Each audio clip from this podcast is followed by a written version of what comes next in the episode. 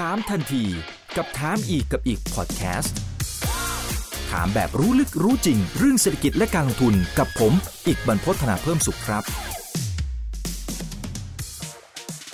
วันนี้เรียนเชิญทางด้านของดร.อาร์มตั้งนิรันดรครับท่านรองคณบดีคณะนิติศาสตร์จุฬาลงกรณ์มหาวิทยาลัยแล้วก็ผู้อำนวยการศูนย์จิตศึกษาเข้ามาร่วมแบ่งปันความรู้ให้กับพวกเรานะครับสวัสดีครับพี่อาร์มครับ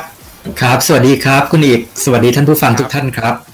วันนี้หัวข้อที่เรียนเชิญทางด้านของพี่อาร์มมาให้ความรู้กันเนี่ยมันก็เกี่ยวข้องกับนโยบายเศรษฐกิจในภาพใหญ่ของจีนที่เริ่มเห็นการเปลี่ยนแปลงอย่างมีนัยสำคัญแล้วนะครับในเรื่องของ dual circulation แต่ว่า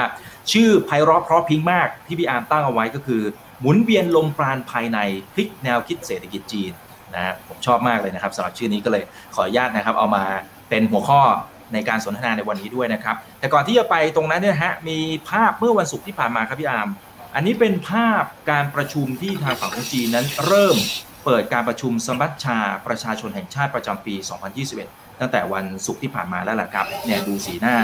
ของทั้งสองท่านเลยนะครับคือท่านสีจิ้นผิงนะครับแล้วก็ท่านหลิวเค่อเฉียงเนี่ยดูเหมือนจะตึงเครียดหรือเปล่าฮะพี่อาร์มทำไมดูหรือหรือมันเป็นแค่จังหวะนี้หรือเปล่าไม่รู้นะนะแล้วตอนนี้เขาไม่สวมหน้ากากแล้วนะครับแต่ดูสีหน้าค่อนข้างจะเคร่งเครียดอยู่เหมือนกันนะครับผมสรุปคร่าวๆแล้วกันนะครับ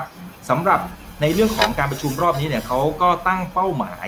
ในเชิงเศรษฐกิจเอาไว้นะครับบอกว่าจะให้สูงกว่าประมาณสัก หกเปอร์เซ็นต์ ปีที่แล้วเนี่ยถ้าจำกันได้จริงๆเขาไม่ได้ให้เป้าหมายเอาไว้นะครับตอนที่ไม่ได้ให้เป้าเนี่ยก็เหตุผลก็เป็นเพราะมีวิกฤตโควิด สิบเก้า นะครับสำหรับรอบนี้มองว่าจะโตมากกว่า หกเปอร์เซ็นต์แล้วในเจนี้ก็มีเรื่องของสิ่งแวดล้อมนะฮะที่บอกว่าจะ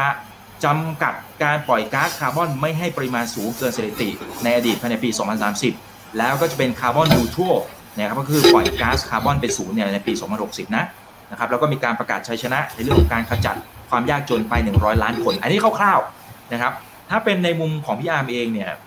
มันมีตรงไหนที่เราสามารถตีความได้บ้างคือถ้าดูจากตรงนี้ดูเหมือนเป้าหมายก็ไม่ได้มีอะไรน่าตื่นเต้นเท่าไหร่นะจริงๆน่าตื่นเต้นนะครับคุณเอกแต่ว่า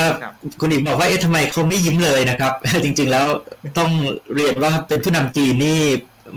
เครียดเหมือนกันนะคุณเอกไม่ง่ายนะครับคุณเอกอาจจะบอกว่าเอ๊ะแหมเครียดอะไรนะครับเพราะว่าปีที่แล้วเนี่ยจีนเป็นเศรษฐกิจขนาดใหญ่เศรษฐกิจเดียวใช่ไหมที่มีการเติบโตนะครับของเศรษฐกิจแต่ว่าจริงๆแล้วเนี่ยคุณเอกครับความท้าทายเขาใน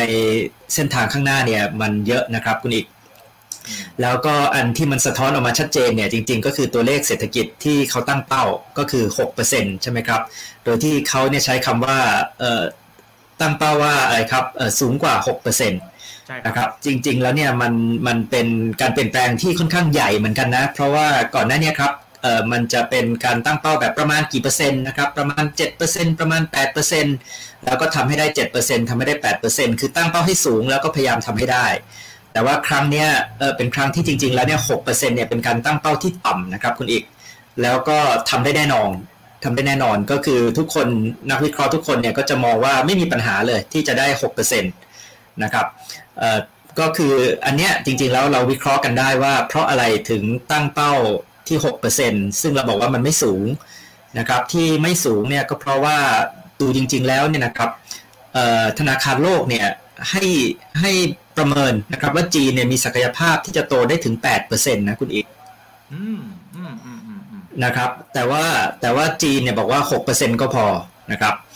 เราก็บอกว่าเพราะอะไรนะครับเพราะว่าผู้นำจีนเนี่ยคุณเอกครับเอ่อเขากลัวอยู่สองอย่างครับครับด้านไหนฮะนะครับเอ่ออย่างแรกเนี่ยก็คือเขากลัวเอ่อว่าจะมีวิกฤตเศรษฐกิจใช่ไหมครับวิกฤตการเงินนะครับแล้วก็เอ่ออย่างที่สองเนี่ยก็คือเขากลัวว่าเอ๊ะเศรษฐกิจเนี่ยมันจะเติบโตได้ไหมยั่งยืนนะครับก็คือมันโตเนี่ยมันยังโตสูงได้ตอนนี้นะครับแต่ว่าถัดไปเนี่ย สองถึงสาม ปีข้างหน้า สี่ถึงห้า ปีข้างหน้าเนี่ยมันจะยังโตได้อีกหรือเปล่านะครับแล้วทำไมเขาถึงกังวลสองเรื่องนี้นะครับเพราะว่าสองเรื่องนี้มันจะเกี่ยวข้องกับการที่เขาจะก้าวขึ้นเป็นขนาดเศรษฐกิจที่ใหญ่เป็นอันดับหนึ่งของโลกแซงหน้าสหรัฐเนี่ยได้หรือเปล่านะครับจริงๆมันก็อยู่แค่สองอย่างนี้ครับก็คืออันดับแรกเนี่ยมันจะเกิดวิกฤตการเงินไหมนะครับถ้ามันเกิดวิกฤตการเงินนะครับเราก็บอกว่าดับฝันจีนเพราะว่าวิกฤตการเงินเนี่ยถ้าเกิดปุ๊บมันก็เป็นวงจรอุบาทนะครับคุณเอกก็คือฝันที่บอกว่าจีนเนี่ยเศรษฐกิจจะแซงหน้าสหรัฐเนี่ยก็คงดับลงใช่ไหมครับจริงๆคุณเอกอาจจะได้ข่าวว่าเมื่อสัปดาห์ที่แล้วก่อนการประชุมเนี่ยผู้ว่าแบงก์ชาติจีนก็ออกมาเตือนนะครับเรื่องฟองสบู่อสังหาริมทรัพย์ นะครับเราจะเห็นว่าในคำแถลงนายกจีนเนี่ยที่น่าสนใจก็คือเขาบอกว่าเขาจะไม่ใช้นโยบายที่มันร้อนแรงทางการเงินที่จะต้องกระตุ้นเศรษฐกิจนะครับแบบมหึมาใช่ไหมครับเพราะฉะนั้นเนี่ยก็จะเป็นนโยบายที่ค่อนข้างคอนเซอร์เวทีฟนะครับก็คือเอ่อให้มันมีการเติบโตในระดับที่ หกเปอร์เซ็นต์ แต่ว่าไม่จำเป็นที่จะต้องสูงกว่านี้นะครับเอ่อส่วนข้อที่สองเนี่ยก็คือเราพูดถึงความยั่งยืนนะครับคุณเอกเอ่อความยั่งยืนเนี่ยก็หมายความว่าที่นายกหลีเค่อเฉียงพูดเลยในรายงานนะครับก็คือหัวใจที่สำคัญเนี่ยก็คือการปฏิรูปโครงสร้างทางเศรษฐกิจแล้วก็เน้นเติบโตอย่างมีคุณภาพนะครับเน้นที่จะเปลี่ยนยกระดับอุตสาหกรรมนะครับแล้วก็พัฒนาเทคโนโลยีเพราะว่าสิ่งเหล่านี้มันจะจำเป็นนะครับต่อการเติบโตในระยะยาวแต่ว่าการทำสิ่งเหล่านี้นะครับบางทีมันเจ็บนะครับในช่วงระยะสั้นคุณอีกซึ่งจีนเนี่ยก็บอกบอกว่าเขายอมนะครับที่จะทนให้การเติบโตมันต่ำลงหน่อยในระยะสั้นเพื่อที่จะทำให้ในระยะยาวเนี่ยเขายังสามารถที่จะเติบโตต่อเนื่องนะครับอย่างยั่งยืนได้นะครับจริงๆเนี่ยต้องต้องเล่าให้คุณอีกฟังว่าเราควรจะฟังคำแถลงของนายกจีนนะครับแล้วก็เดี๋ยวเรามาดูแผนห้าปีของจีนเนี่ยภายใต้บริบทการแข่งขันระหว่างจีนกับสหรัฐนะครับก็คือจริงๆแล้วเนี่ยมาราธอนสำคัญของจีนเนี่ยก็คือจะทำยังไงที่จะประสบความสำเร็จในการที่แซงหน้าสหรัฐขึ้นเป็นเบอร์หนึ่งของโลกในเรื่องเศรษฐกิจนะครับซึ่งหมุดหมายสำคัญอันนึงเนี่ยก็คือขนาดเศรษฐกิจของจีนเนี่ยจะใหญ่กว่าสหรัฐเนี่ยได้เมื่อไหร่นะครับคุณเอกเนี่ยอาจจะเคยเห็นการประเมินนะครับว่าแต่เดิมเนี่ยเขาประเมินกันไว้ว่าถ้าเศรษฐกิจจีนเนี่ยโตได้สูงกว่าเศรษฐกิจสหรัฐนะครับปีละ สามจุดเจ็ดเปอร์เซ็นต์ เนี่ยจีนก็จะแซงหน้าขึ้นเป็นเบอร์หนึ่งนะครับในปีสองพันสามสิบใช่ไหมครับอ่าแล้วก็มีคนบอกว่าเออโอ้โหพอโควิดมานะครับเนื่องจากสหรัฐเนี่ยกระทบหนักก็มีการประเมินว่าเอ๊ะมันจะเร็วขึ้นไหมเป็นสองพันยี่สิบแปดนะครับอันนี้ก็บางสำนักก็ประเมินนะครับแต่คุณอีกครับมันก็มีบางสำนักนะครับที่ยังประเมินว่าสุดท้ายเนี่ยจีนจะไม่แซงหน้าสหรัฐหรอกนะครับเพราะว่าเอ่ออย่างที่บอกว่าทำไมนายกจีนผู้นำจีนถึงต้องเครียดนะครับเพราะว่าเขามีปัญหาระยะยาวอยู่เหมือนกันนะครับไม่ว่าจะเป็นเรื่องว่าเอ๊ะเทคโนโลยีเนี่ยเขาจะยังก้าวต่อไปได้ไหมนะครับเรื่องของสังคมผู้สูงอายุนะครับอ่าเพราะฉะนั้นถ้าเขาไม่แก้ปัญหาเรื่องโครงสร้างพื้นฐานการเปลี่ยนแปลงเชิงโครงสร้างนะครับมันก็จะมีปัญหาว่าเขาเติบโตระยะยาวเนี่ยเอ่อตอนเนี้ย สามถึงสี่ ปีเนี่ยจะยังโตได้ใช่ไหมครับแต่ต่อไปเนี่ยนะครับเอ่อ สี่ถึงห้า ปีถัดไปเนี่ยถ้าไม่สามารถจะโตเอ่อในระดับสูงนะครับที่ทิ้งห่างสหรัฐในเรื่องเอ่อระดับการเติบโตได้เนี่ยเขาก็จะไม่ประสบความสำเร็จในเรื่องของการที่จะก้าวขึ้นมาเป็นเอ่อเบอร์หนึ่งของโลกในเรื่องขนาดเศรษฐกิจนะครับอืมครับถ้าเป็นในมุมของพี่อาร์มคิดว่าเรื่องไหนที่น่าหนักใจมากที่สุดครับคือจริงๆแล้วเนี่ยที่น่าหนักใจที่สุดเนี่ยจริงๆตอนนี้มันก็มีอยู่สองประเด็นนะครับที่เมื่อกี้ผมก็เกริ่นไว้ประเด็นแรกเนี่ยก็คือเรื่องของการก้าวสู่การเป็นสังคมผู้สูงอายุนะครับซึ่งอันเนี้ยนะครับตอนนี้คนบอกบอกว่าเอ๊ะมันปรากฏว่ามันรุนแรงกว่าที่รัฐบาลจีนเนี่ยเคยคิดไว้อีกนะครับคุณเอกเมื่อดูอัตราการเกิดเนี่ยของคนจีนเนี่ยนะครับโอ้โหมันมันลดขั้วภาพเลยคุณอีกครับแล้วก็แม้กระทั่งว่าจีนเนี่ยได้ประกาศนะครับยกเลิกนโยบายลูกคนเดียวและตอนนี้เป็นนโยบายลูกสองคนนะครับแต่ก็ปรากฏว่าไอ้อัตราการเกิดเนี่ยมันไม่ฉุดขึ้นมานะครับมันฉุดขึ้นมาไม่ได้นะครับเอ่อเพราะฉะนั้นเนี่ยตรงเนี้ยมันมันกระทบในระยะยาวเพราะอะไรครับมันเกี่ยวข้องกับพลังการบริโภคมันเกี่ยวข้องกับเรื่องแรงงานนะครับเอ่อแล้วก็หลายคนบอกว่าขณะที่สหรัฐเนี่ยนะครับยังสามารถที่จะดึงดูดแรงงานจากภายนอกนะครับ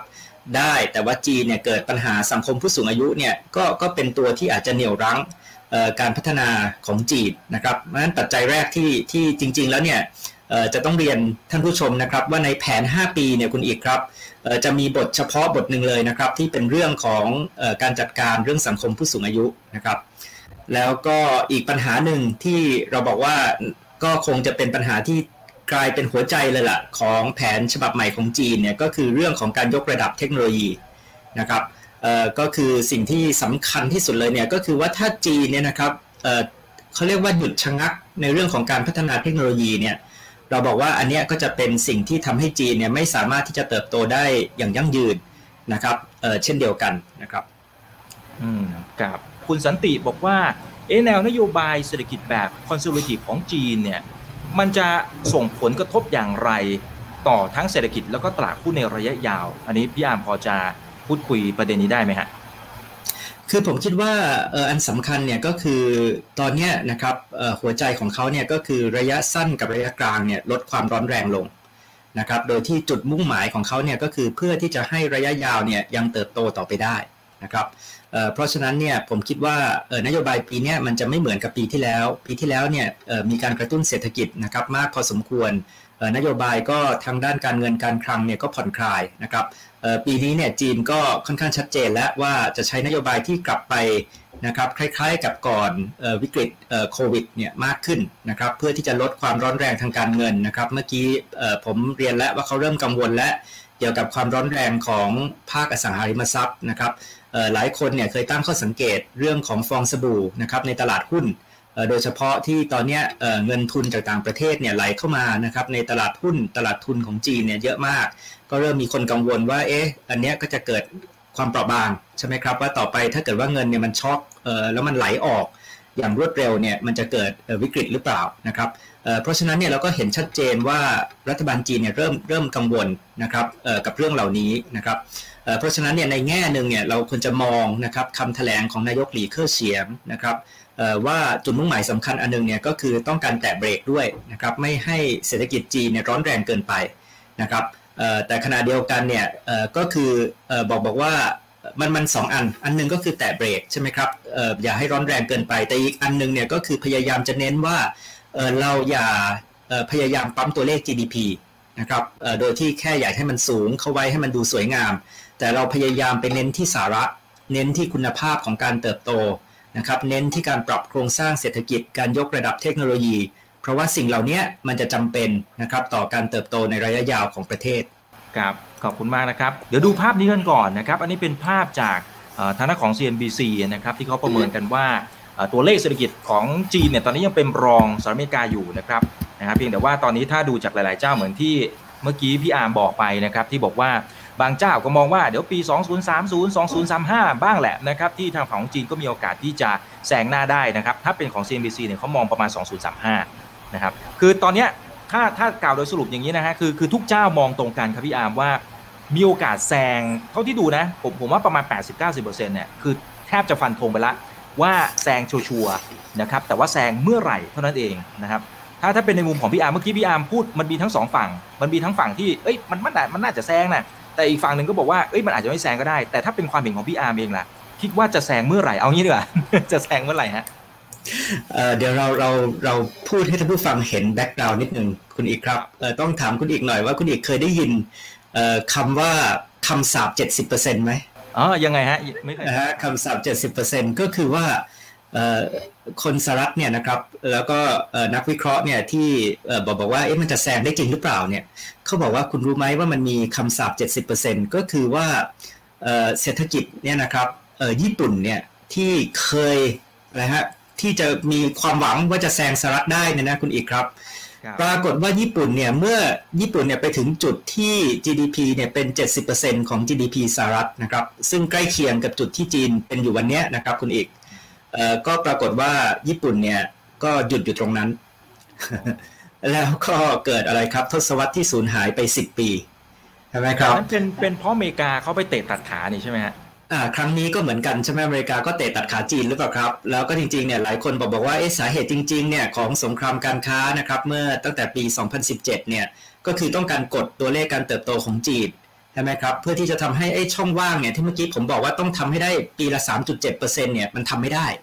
ใช่ไหมครับแล้วถ้าเกิดทำไม่ได้เลยเนี่ยแล้วจีนเติบโตระยะยาวไม่ได้เนี่ยสุดท้ายเนี่ยนะครับมันก็จะเหมือนญี่ปุ่นก็คือมันก็มันก็หยุดอยู่ตรงเนี้ยนะครับ เจ็ดสิบเปอร์เซ็นต์ ของ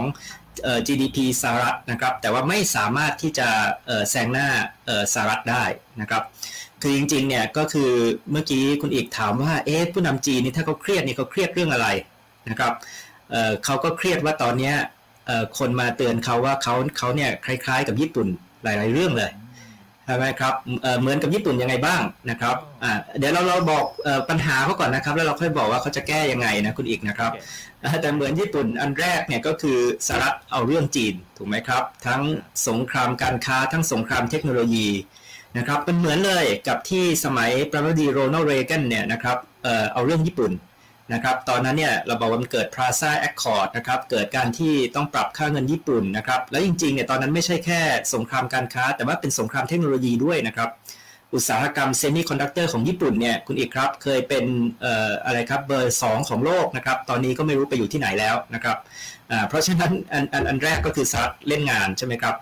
เอ่ออันที่สองใช่ไหมที่เมื่อกี้จริงๆผมเริ่มเกิดแล้วว่าเป็นสิ่งที่อยู่ในใจเขาเลยล่ะก็คือเรื่องสังคมผู้สูงอายุคุณเอกแล้วมันก็คล้ายๆญี่ปุ่นนะครับเพราะว่าตอนที่ญี่ปุ่นเนี่ยถึง เจ็ดสิบเปอร์เซ็นต์ ของ จี ดี พี สหรัฐปุ๊บเนี่ยแล้วก็มีทศวรรษที่สูญหายไปเลยเนี่ยนะครับก็เป็นเพราะญี่ปุ่นเนี่ยก้าวเข้าสู่การเป็นสังคมผู้สูงอายุนะครับบางคนเนี่ยบอกว่าจีนเนี่ยอย่างที่ผมเรียนนะครับว่ามันแรงแล้วมันเร็วกว่าที่นักวิเคราะห์จีนเนี่ยคาดหมายอีกใช่ไหมครับเพราะฉะนั้นอันนี้ก็ก็คือ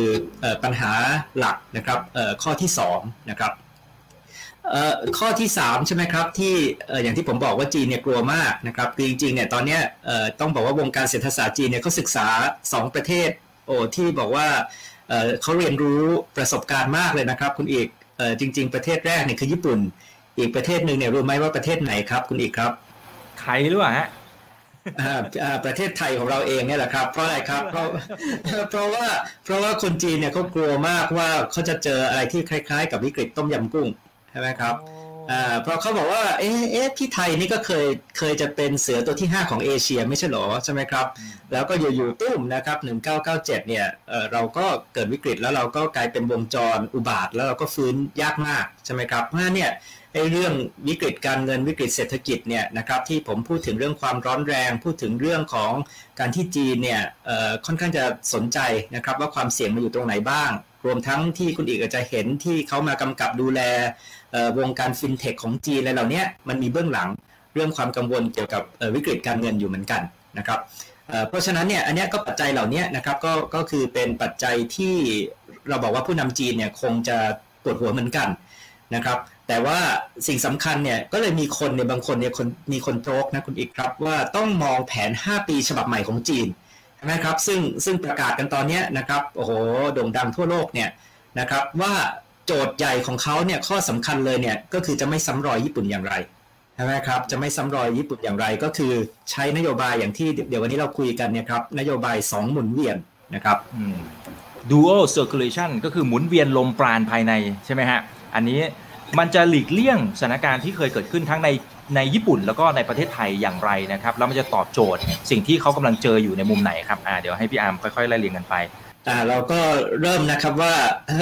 ท่านผู้ฟังฟังแล้วสนุกดีนะครับโอ้สองหมุนเวียนแล้วก็มีลมปราณภายในมีลมปราณภายนอกนะครับเออมันคืออะไรใช่ไหมครับเออเราก็บอกว่าจริงๆเนี่ยเขามีประโยคที่อธิบายนโยบายเนี้ยนะครับว่าเน้นการหมุนเวียนเศรษฐกิจภายในเป็นแกนกลางนะครับแล้วก็ใช้ประโยชน์จากเศรษฐกิจภายในเนี่ยเป็นตัวเชื่อมโยงนะครับแล้วก็สนับสนุนการหมุนเวียนเศรษฐกิจภายนอกนะครับทีนี้เราบอกว่าความหมายหลักเนี่ยนะครับเราก็บอกว่ามันอยู่ที่การหมุนเวียนเศรษฐกิจภายในใช่ไหมครับว่าอันเนี้ยเป็นแกนกลางเลยที่ที่สำคัญนะครับก็คืออันนี้มันมาตอบปัญหาที่เมื่อกี้เราบอกใช่ไหมว่าสหรัฐเล่นงานจีนใช่ไหมคุณอีกครับก็คือสหรัฐบอกว่าอะไรครับสหรัฐบอกว่าสหรัฐไม่ซื้อจีนใช่ไหมครับสหรัฐบอกว่าสหรัฐไม่แบ่งจีนก็คือเทคโนโลยีก็จะไม่ให้จีนใช้แล้วใช่ไหมครับจีนก็บอกเอาอย่างนั้นจะผลิตสมาร์ทโฟนได้ไหมถ้าเกิดว่าเขาไม่ให้ใช้ชิปเขาไม่ให้ใช้เซมิคอนดักเตอร์ใช่ไหมครับแล้วก็ข้อที่สามก็คือสหรัฐบอกจะไม่คบจีนด้วยใช่ไหมครับก็คืออันเนี้ยก็ก็เป็นความเสี่ยงมหาศาลที่เป็นปัจจัยภายนอกใช่ไหมครับสิ่งที่จีนทำก็คือจีนบอกว่าอ้าวงั้นเราก็ต้องหันกลับมาใช่ไหมครับ เอ่อ เน้นเศรษฐกิจภายในของเราใช่ไหมครับ เอ่อ เพราะว่าตอนนี้นะครับเศรษฐกิจภายในของเราเนี่ยเรามีศักยภาพเพราะว่าเราเป็นเศรษฐกิจขนาดใหญ่ใช่ไหมครับมีประชากร หนึ่งพันสี่ร้อย ล้านคนนะครับแล้วดีมานด์ของเศรษฐกิจภายในเนี่ย เอ่อ เราสามารถที่จะสร้างเราสามารถที่จะเพิ่มเราสามารถที่จะทำให้มันเกิดเป็นพลังหมุนเวียนนะครับที่สำคัญแล้วก็เป็นตัวที่พยุงใช่ไหมครับเศรษฐกิจเราได้ถึงแม้ว่าต่างชาติจะไม่ซื้อของเราใช่ไหมหรือซื้อของเราน้อยลงนะครับความหมายใช่ไหมผมมักจะบอกบอกว่าหลายคนเนี่ยดู นโยบายนี้ใช่ไหมบางคนก็บอกว่าโอ้โหไอ้คำสำคัญเลยนะก็คือคำว่าเศรษฐกิจภายในใช่ไหมครับคุณเอกบางคนเนี่ยก็บอกว่าเฮ้ยคำสำคัญเนี่ยมันคือคำว่าสองใช่ไหมก็คือเขาไม่ทิ้งเศรษฐกิจภายนอกด้วยเขาเอาทั้งคู่ใช่ไหมครับแต่ว่าผมเนี่ยจะเรียนคุณเอกแล้วก็ท่านผู้ฟังนะครับว่าคำสำคัญจริงๆเนี่ยคือคำว่าหมุนเวียนคือคำว่าหมุนเวียนใช่ไหมครับเพราะว่า circulation ใช่ไหมเพราะว่า circulation เนี่ยมันแสดงอะไรครับมันแสดงว่าจีนเนี่ยบอกว่ามันห้ามมีจุดไหนที่มันชะงักใช่ไหมมีจุดไหนที่จะติดขัดใช่ไหมครับมันต้องหมุนเวียนให้มันโฟล์ใช่ไหมครับให้มันให้มันถ่ายถ่ายคลื่นลมเนี่ยได้ดีนะครับเหมือนกับหมุนเวียนลมตราลใช่ไหมครับลมตราลภายในเนี่ยคุณอีกครับ เ, เราบอกว่าเวลาที่หมุนเวียนเนี่ยจริงๆแล้วมันก็คือการสร้างการต่อยอดการเชื่อมโยงใช่ไหมครับผมยกตัวอย่างง่ายๆ สองถึงสาม ตัวอย่างใช่ไหมครับคุณอีกตัวอย่างแรกใช่ไหมก็คือบอกว่าอะไรครับจีนมองเลยว่าต่อไปเนี้ยเราลงทุนในการสร้างอะไรก็ตามเนี่ยมันต้องเป็นการลงทุนที่มันสร้างดีมานด์แล้วมันสร้างดีมานด์ต่อไปหลายห่วงโซ่ใช่ไหมครับอ่าอย่างอย่างเช่นเอ่อพวกเราจะทราบเลยนะครับว่าในแผนห้าปีฉบับใหม่ของจีนเนี่ยไฮไลท์อันนึงครับคุณอีกครับคืออุตสาหกรรมพลังงานสะอาดใช่ไหมครับอ่ายกตัวอย่างเช่นเอ่ออุตสาหกรรมเอ่อรถยนต์เอ่อไฟฟ้านะครับเอ่อคำแถลงนายกจีนเนี่ยก็พูดถึงนะครับคุณอีกไม่ได้พูดตรงๆแต่ว่าพูดถึงเรื่องของการสร้างโครงสร้างพื้นฐานที่อำนวยความสะดวกให้กับรถยนต์ไฟฟ้านะครับเราบอกว่าอย่างเนี้ยนะครับมันไม่ได้เป็นเรื่องแค่การตอบสนองเอ่อดีมานด์ของผู้ซื้อรถยนต์พลังงานไฟฟ้ารถยนต์เอ่อ อี วี ใช่ไหมครับแต่ว่ามันยังนำไปสู่การสร้างห่วงโซ่เรื่องชิ้นส่วนการสร้างห่วงโซ่เรื่องแบตเตอรี่การสร้างห่วงโซ่เรื่องเอ่อ ห้าจี เรื่องปัญญาประดิษฐ์นะครับมันต่อยอดไปได้อีกหลายดีมานด์ในหลายห่วงโซ่เศรษฐกิจเลยใช่ไหมครับ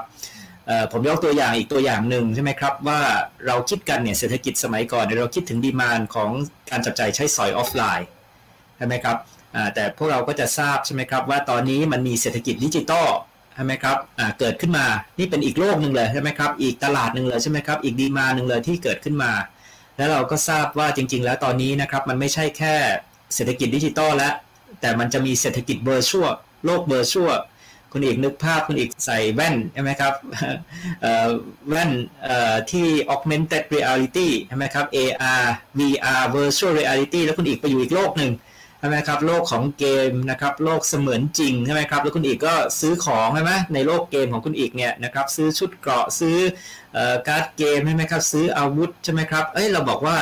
มันเป็นดีมานด์สามโลกนะไม่ใช่โลกเดียวนะครับมันเป็นดีมานด์ทั้งโลกออฟไลน์โลกออนไลน์แล้วก็โลกเวอร์ชวลนะครับ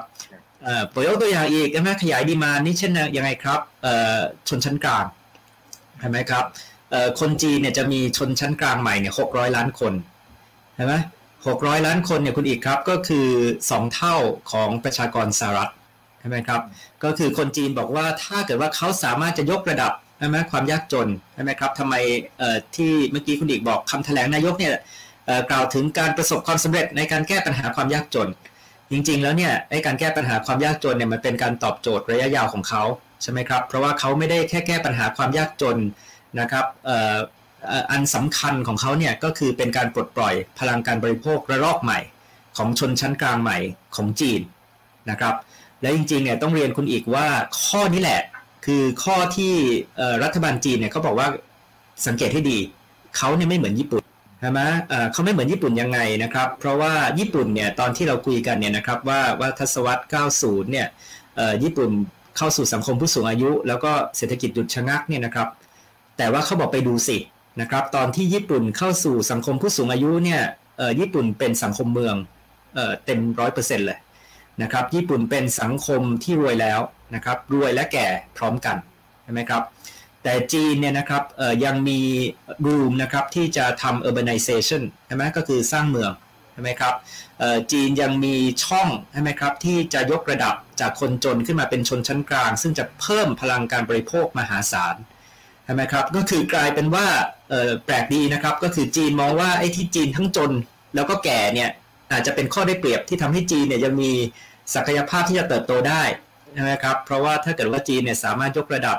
คนยากจนสามารถสร้างเมือง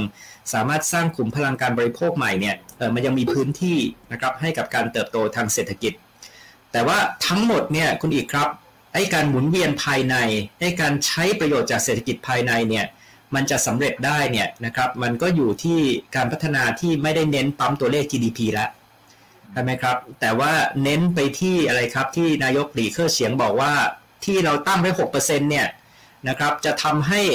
เราสามารถที่จะไปเน้นเรื่องคุณภาพของการพัฒนา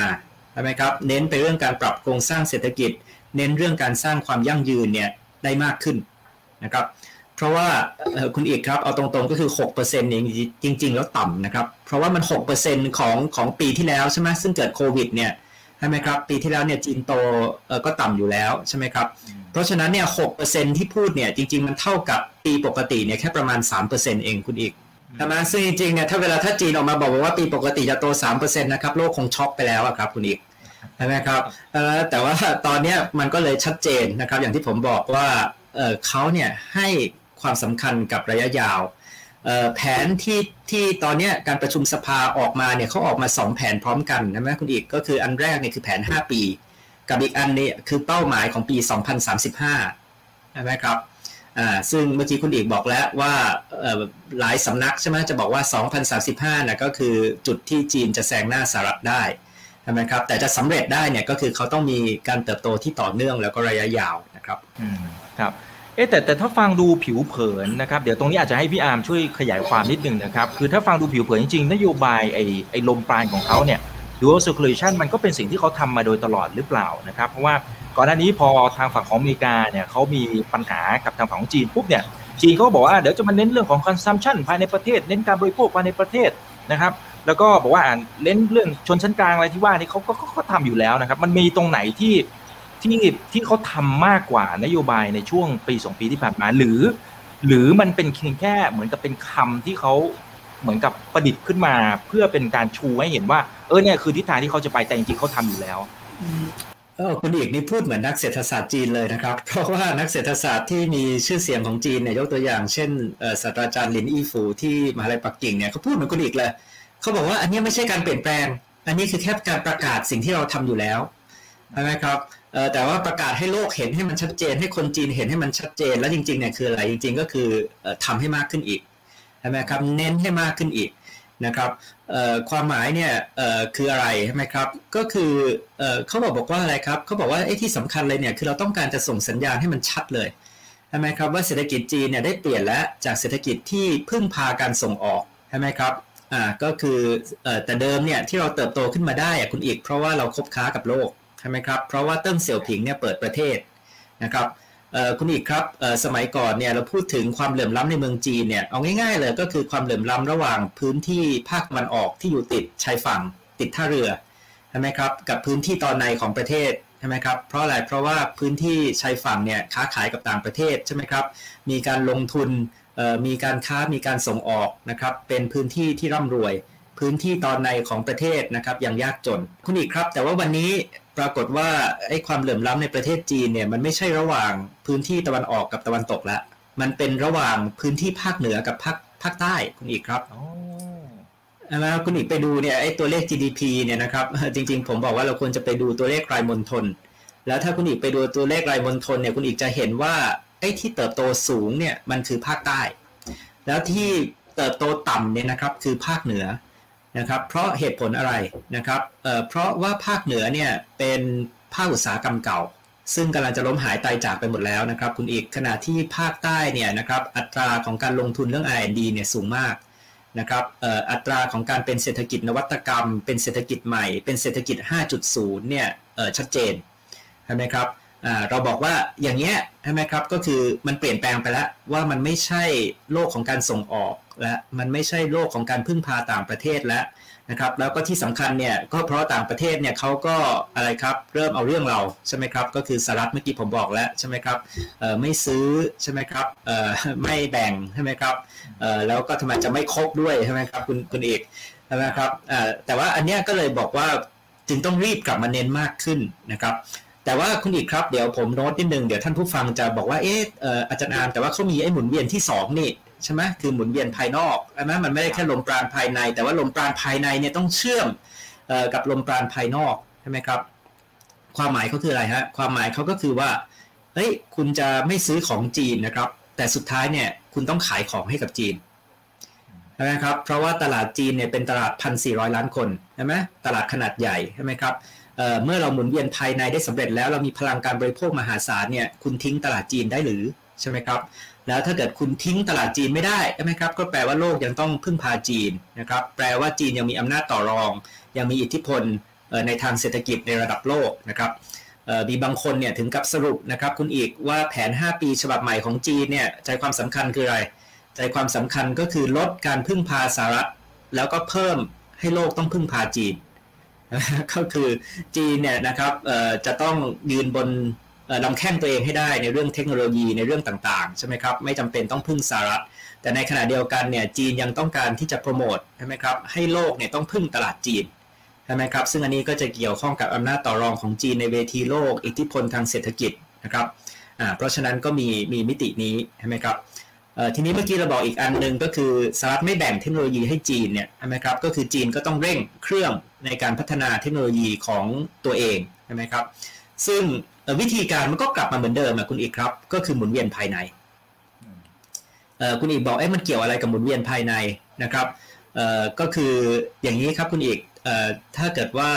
เอ่อคุณอีกไปอ่านนะครับห้าปีที่แล้วนะครับเอ่อคุณอีกเอ่อนักข่าวจีนเนี่ยไปสัมภาษณ์นะครับเรื่องเจิ้งเฟยนะครับของโหเว่ยเนี่ยนะครับที่เราบอกว่ายิ่งใหญ่มากเนี่ย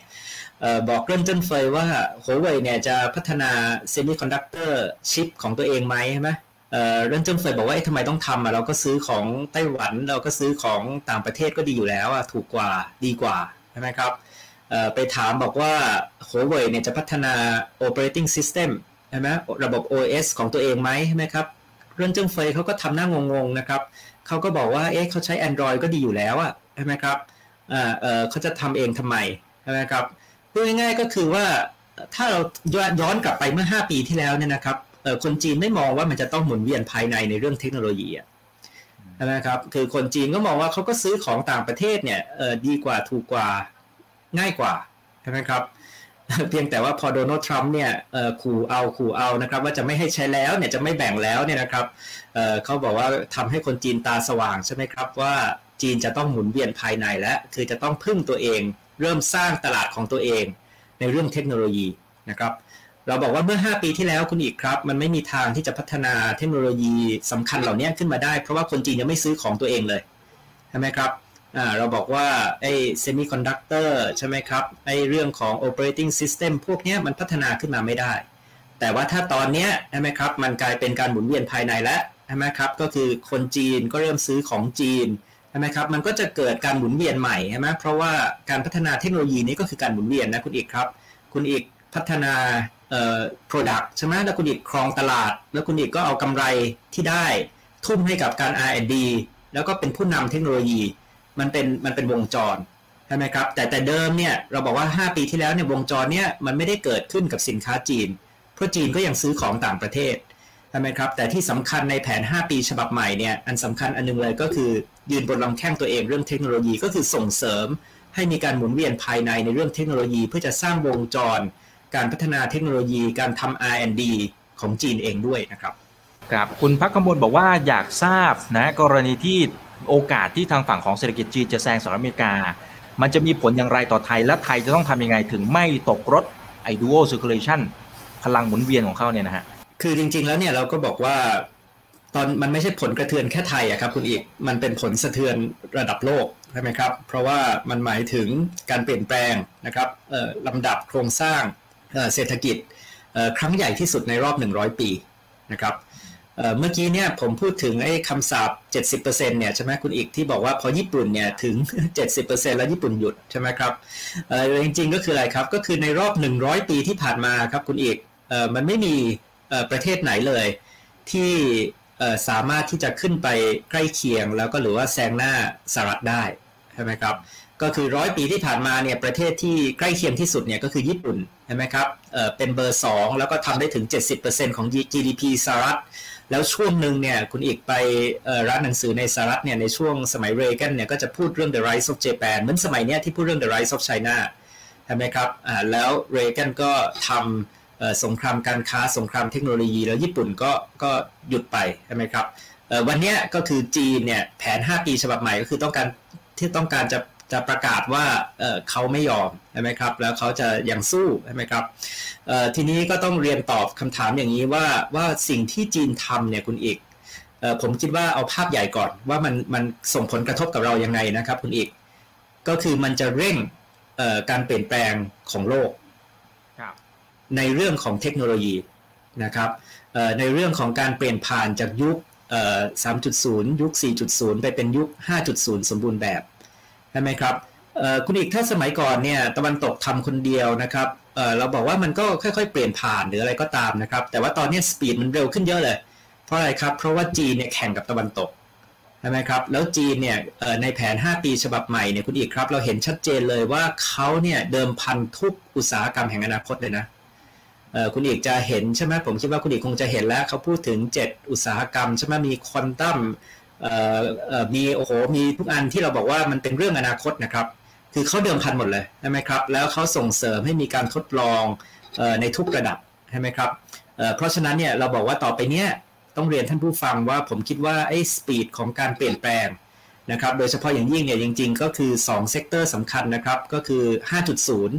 ซึ่งเราพูดถึงปัญญาประดิษฐ์นะครับเราพูดถึง ห้าจี เอ่อเราพูดถึง Internet of Things นะครับแล้วอีกอันนึงเนี่ยก็คือเซกเตอร์พลังงานสะอาด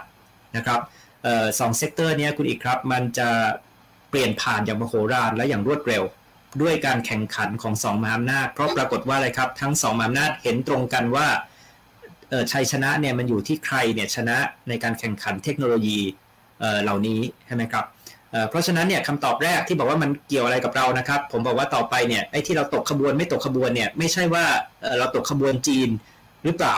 แต่เราตกขบวนเทคโนโลยีใหม่เหล่านี้หรือเปล่าคุณเอกใช่ไหมครับ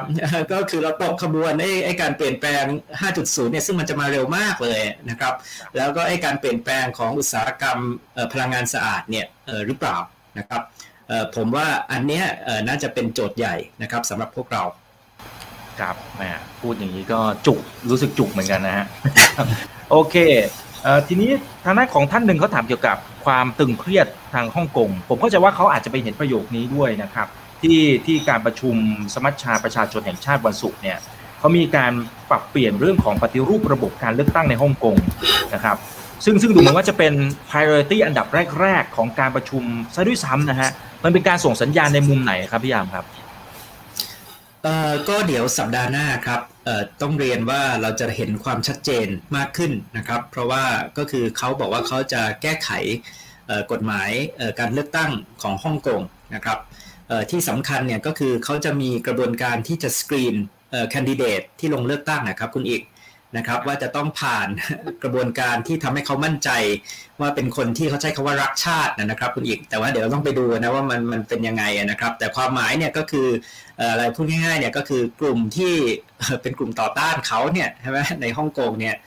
ก็จะไม่มีคุณสมบัติที่จะลงเลือกตั้งใช่ไหมครับแล้วก็พูดง่ายๆเนี่ยก็คืออะไรอ่ะก็คือสุดท้ายเนี่ยใช่ไหมสสฮ่องกงใช่ไหมครับมันก็จะถูกคุมได้อย่างน้อยโดยโดยรัฐบาลจีนแผ่นดินใหญ่หรือว่าไม่เป็นปฏิปักษ์กับเขานะครับอันเนี้ยนะครับน่าจะเป็นการเปลี่ยนแปลงครั้งใหญ่ที่สุดเลยตั้งแต่ที่ส่งมอบฮ่องกงกลับคืนสู่จีนนะครับแล้วก็ใช้หนึ่งประเทศสองระบบเพราะฉะนั้นเนี่ยคิดว่าสัปดาห์หน้าเนี่ยเรื่องฮ่องกงเนี่ยก็จะเป็นเรื่องใหญ่นะครับคุณเอกแล้วเราก็จะเห็นสัญญาณนะครับ reaction จากทางฝั่งตะวันตกด้วยนะครับว่าว่าแน่นอนคงต้องเรียงหน้ากัน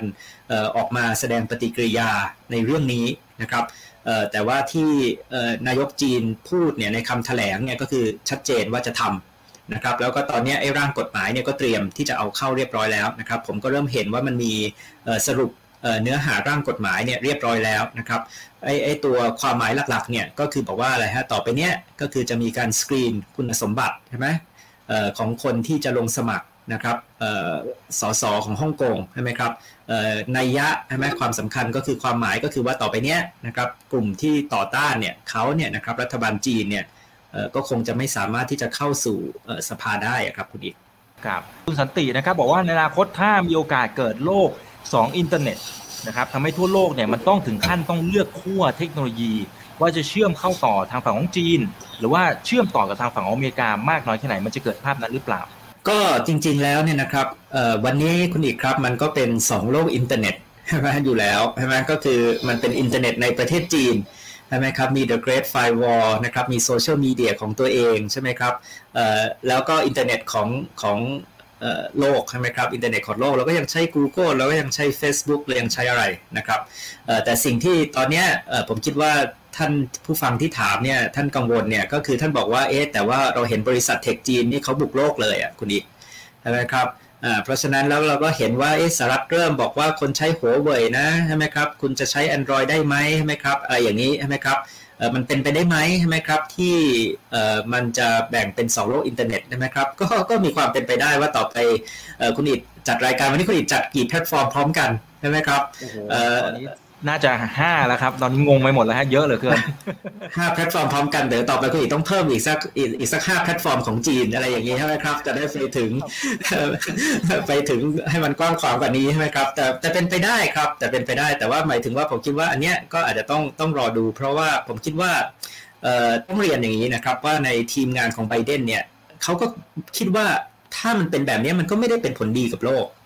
ใช่ไหมครับที่มันเป็นสองโลกอินเทอร์เน็ตแล้วจริงๆแล้วเนี่ยก็ไม่แน่ว่าเป็นแบบนั้นเนี่ยอำนาจต่อรองของสหรัฐเนี่ยเอ่อจะดีใช่ไหมครับเพราะว่าจีนเขาบอกเขาก็ไม่ต้องแคร์อะไรกับสหรัฐมากอยู่กันคนละโลกใช่ไหมครับเพราะฉะนั้นเนี่ยจริงๆแล้วเนี่ยผมก็ยังคิดว่าตอนนี้มันก็มี incentive ในการที่จะผสานกันในการที่จะยังคง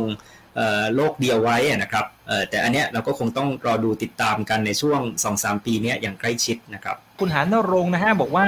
จีนเขาจะวางนโยบายรับมืออย่างไรกับการที่อเมริกาเนี่ยตอนนี้เริ่มไปดึงพันธมิตรยุโรปมาปิดล้อมเมืองจีน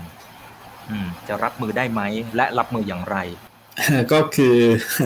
อะไรครับยุโรปเราก็บอกว่าอะไรครับยุโรปเขาก็เล่นเกมเก่งคุณอีกครับเราอย่าคิดว่าเขาจะอยู่ขั้วสหรัฐ ร้อยเปอร์เซ็นต์ เพราะว่าเมืองไทยเราพูดกันมากเรื่องต้องบาลานซ์ใช่ไหมครับในยุโรปเขาก็พูดไม่แพ้กันครับคุณอีกว่าเขาต้องบาลานซ์นะครับความหมายเนี่ยให้ผมท่านผู้ฟังเห็นภาพชัดเจนเลยคืออะไรครับคือจีนบอกว่าปีที่แล้วเนี่ยเป็นปีที่ดีที่สุดความสัมพันธ์จีนกับยุโรปใช่ไหมครับ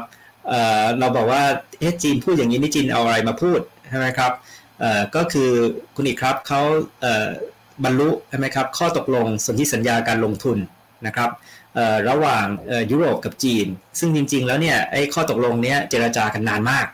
ใช่ไหมครับแต่เดิมเนี่ยคิดว่าตกลงกันไม่ได้แล้วใช่ไหมครับแต่ปรากฏว่าโอ้โหใช้โอกาสใช่ไหมครับในช่วงโควิดใช่ไหมครับที่อย่างที่เราบอกว่าจีนเขาบอกว่าเอ้ยโลกต้องพึ่งพาเขานะเพราะว่าเขาเป็นตลาดที่ฟื้นเร็วใช่ไหมครับเขาเป็นตลาดที่กลับมาก่อนเพื่อน